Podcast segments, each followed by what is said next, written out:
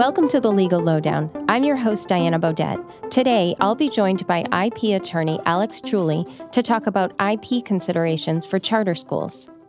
Back in May, Alex joined us to talk about the IP considerations that schools are facing as they utilize, implement, or in some cases, enhance their distance learning toolkits during the pandemic.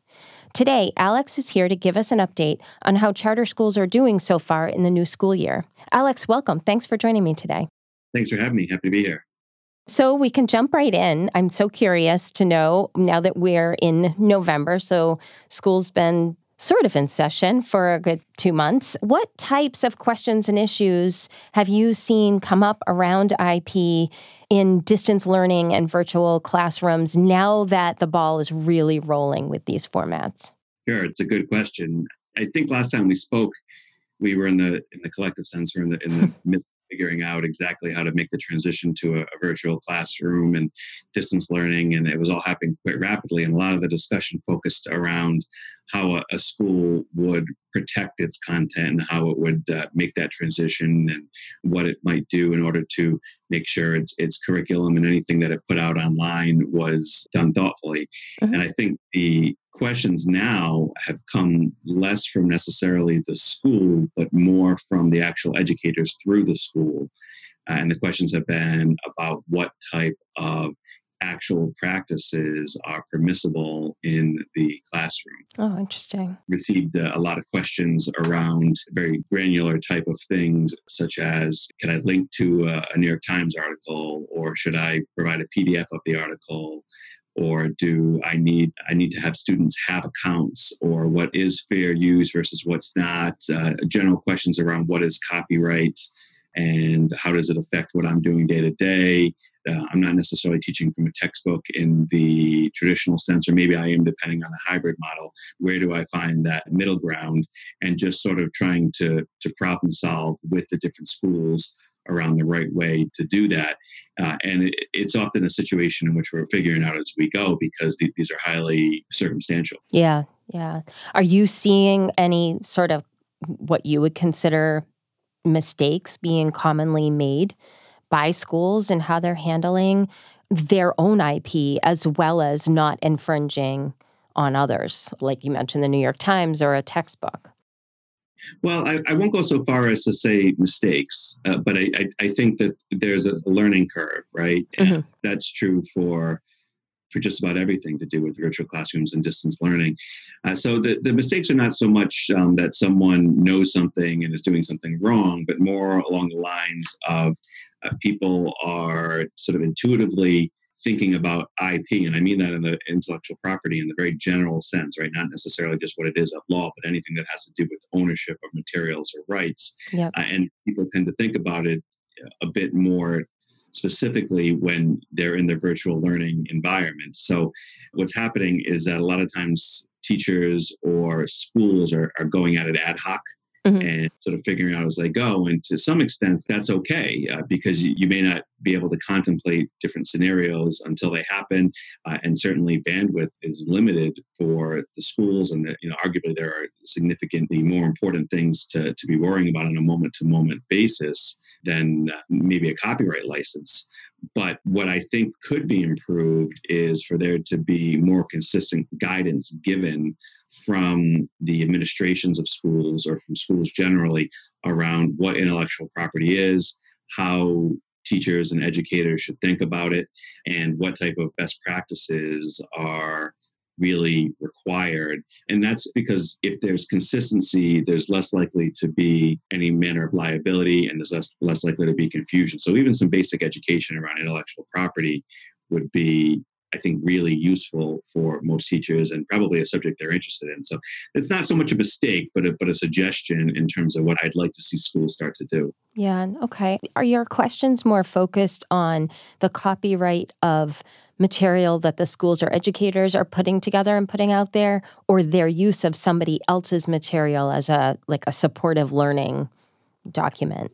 I think it's both. More recently, it's been about the use of other materials, but the transition was first made it was about protecting a school's materials or curriculum. And the questions are, of course, related because there is an important consideration around where prior materials begin and where a school's prior materials end and where a school's intellectual property begins and education around what you actually can have intellectual property rights to right yeah uh, and so the the example i may have even given this on the last podcast i don't specifically recall but being the movie saving private ryan mm-hmm. and the issue being what does a school actually own if they're teaching about World War II, right? If they're showing Saving Private Ryan, for example, you don't own the facts of the war, right? And you don't own the idea of a war movie or you don't own the idea of discussing it, but you may have some specific a program or something that you've come up around teaching World War II that involves Saving Private Ryan. So there's been a lot of questions around where intellectual property rights begin and end, uh, and then other examples to, to build upon the New York Times mention that I made. Uh, if someone wants to teach about current events, you know, what is the difference between asking students to Google and find that article on their own versus downloading the article through a subscription and then distributing in mass to the school or the classroom? And where does that line between infringement and fair use begin and end?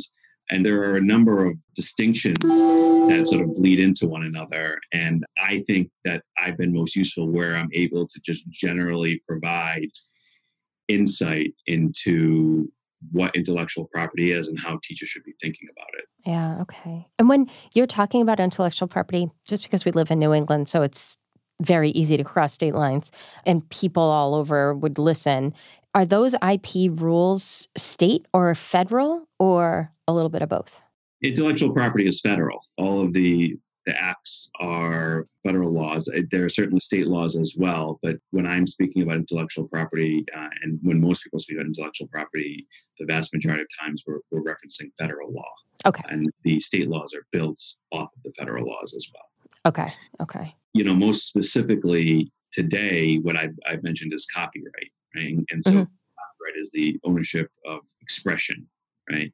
Uh, and arguably, the vast majority, if not almost all materials that are used in a classroom, there's some manner of copyright to. Uh, and so the idea is to understand how copyright law changes when you move from a physical environment, uh, right, with photocopies and hard textbooks into a, a, virtual environment where you are sharing content or you're providing access, right? So I think that's an, an important distinction to be made. Sure. And is it very different how hard physical items or information is treated versus virtual information? Is there a great difference between the two or no? Yeah, and you use the word information, which is, is helpful for me in explaining it because that's the point of discussion that I often have with, with teachers or administrators because you have to understand the difference between ownership of information and ownership of intellectual property, right? Mm-hmm. And you can own information, certainly. A lot of times you don't. Like I said, you don't own the facts of World War II or history, but what you, you do own is the textbook that was written about it, right? And then you have to consider who owns the actual intellectual property to it. So, so when you're teaching in, that, in an actual classroom, you have textbooks and you bought 30 copies of the, the textbook and everyone has rights through that versus if someone is not working from a textbook which still may be uh, right now because the textbooks have been distributed or um, it's a hybrid learning model but more and more accessing materials through applications or email or whatever um, the technology may be is providing access to it versus uploading right? So what, what is the distinction between someone accessing a free article to the New York Times versus me individually as a teacher paying for one subscription, downloading that article, or rather printing it as a PDF, right? And then sending it out to 200 students, right? Yeah. That's a difference between access and distribution, right? Yeah. And either of those things uh, can potentially lead to some manner of infringement uh, if if you're not aware of, of the nuances of how copyright law is considered and then as a next step if you are not aware of fair use uh, mm-hmm. there is this sort of prevailing belief that i'm an educator i am doing good important work which is absolutely true uh, but What's not true is that because of that fact, that you are not subject to copyright law and that anything you do is fair use. There's a number of other factors that, that go into it. So I'm usually the bearer of bad news. yeah. Do you ever have anybody um, convey sort of the thought that, well, how is anyone going to know? It's just me in my little town, in my little classroom. How would anyone know if I distributed that New York Times article?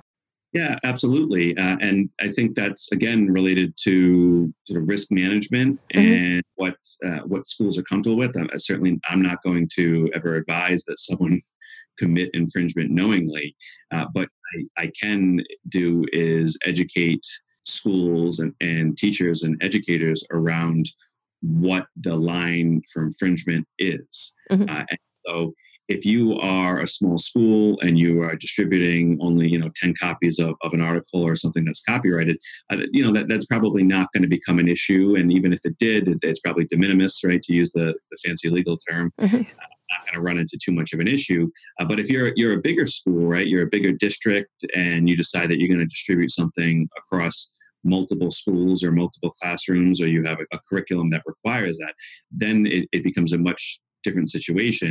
Uh, and certainly the, the truth that I think we all know around accessing materials online is that there's much more of a record of it, right? right. So uh, you, you hand out a, a photocopy and then, you know, some people hold on to it, some people get rid of it. But if, if I've sent an email to a number of people, that, that email exists, right? It's, it's out there. So it, it's probably not the best way to think about it. Who's going to know? Who's going to find out? Right. Uh, or you know try to be too clever. I, I think those those are the type of mindsets that lawyers try to move people away from. Yeah. Well, and I would also think in the age of social media, if your students are learning something and one of them decides, oh, hey, get this, and they can post about it. Um, so it has the ability, not only is there more of a footprint with electronic information being accessed, but there's also more likelihood of a spread that you right. can't control. yeah, and, and and it's not to say that people should be a, a, afraid to share materials. I, I, I don't think that's the case. It's just the idea of being proactive about it in terms of thinking through what materials you're using and how you're sharing them and who has rights to them. And I think that's where either the administration or educators can really benefit from just understanding a little bit more about intellectual property, specifically copyright by having some some policies in place even know what boundaries they should exist within in order to most likely not run foul of copyright law right? Okay. yeah. Yeah. Um, so how should a school or an educator think about ip in a virtual classroom? I think probably two different ways. I'll try to be pithy with it is protecting intellectual property versus mitigating risk, right? Mm-hmm. Yep. Protecting with, like I mentioned earlier, would be making sure that you identify what intellectual property you, as an educator or, or, or the school, really own, uh, and being thoughtful about how you use that and what steps you're taking to make sure it's protected. Uh, but mostly, what I focused on today, and what most of my more recent questions that I've received have been about, is really about mitigating risk. Uh, and now I haven't seen examples of publishers or copyright owners really going after schools. Uh, it doesn't really make you the good guy to go after schools, particularly in this learning environment. Uh, but copyright rights are, are nonetheless property rights. Uh, and I, suspect that if there are more and more examples and they're more settling in with the use of materials on a greater scale, copyrighted materials, that you, you probably will see this become an issue more frequently. Uh, and so, in that sense, mit- mitigating risk. And I think that that's the way a lawyer would say it. But really, what what I would frame it to to a client, and the right way to think about it is to make sure that people are aware of what type of materials are okay to use, uh, to what degree, uh, in what manner, uh, and to have some, some policies in place that spell that out. Uh, and then the other thing I, I, really would want to encourage teachers and administration to think about is just being proactive versus reactive. Uh, and a number of times, and you know that the proactive versus reactive distinction is one that I always find a way to to weave in. But that's that's because I, I, I believe it's really important. And certainly what I mean by that is that I don't really want to see an ad hoc approach to, well, I, I, am just going to use this and we'll see what happens. Uh, I, I want people to be thoughtful and, and deliberate about it, uh, and thus to be proactive in, in thinking about what materials are being shared, who owns them, what steps do I need to take to make sure that I have followed the rules or that I, I have uh, not at, at least blatantly violated them. Okay. Are there, you've covered a lot of ground already. Are there any other things that you recommend a school consider in securing intellectual property or or just protecting itself?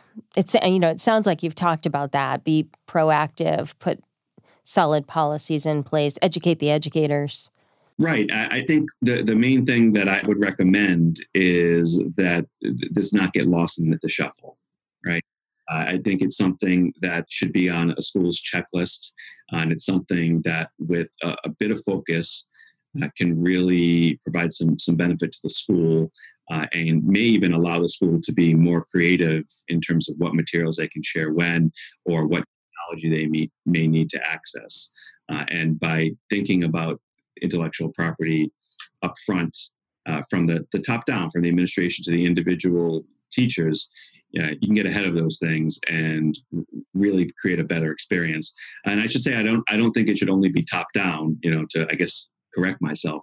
It's also important, and a lot of the best questions that, that I've received have been from teachers who are sending the questions up to the administration, to the you know the principals or the, the heads of school, saying, you know, here's what I want to do. Uh, is this possible? Right? and uh, I'm not quite sure that this is okay. Uh, it feels like it might be, but there's something that's saying no. And and those are a lot of the really helpful factual scenarios that I'm able to address with some specificity. And I think once teachers know that yes, I can do this, no, I can't do that.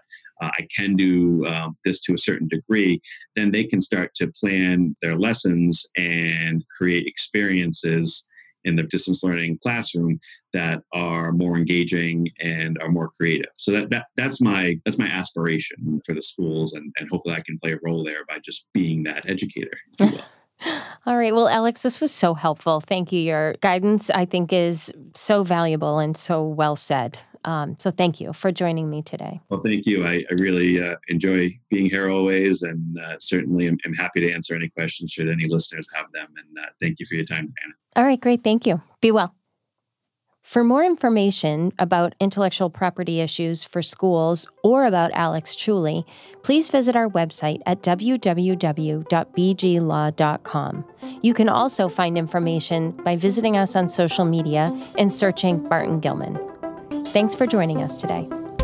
The content provided in this podcast is for informational purposes only and is not intended to constitute legal advice or to form an attorney client relationship. If you would like to seek legal advice from a Barton Gilman attorney, please visit us at www.bglaw.com or call 888 273 9903 for more information.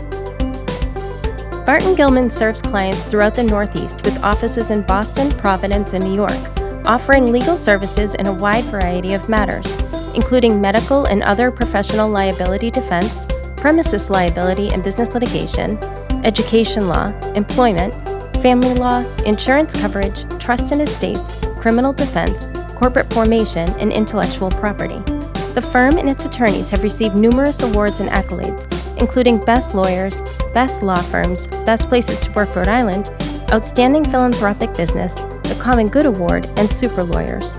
For more information about Barton Gilman, please visit our website at www.bglaw.com or call us toll free at 888 273 9903.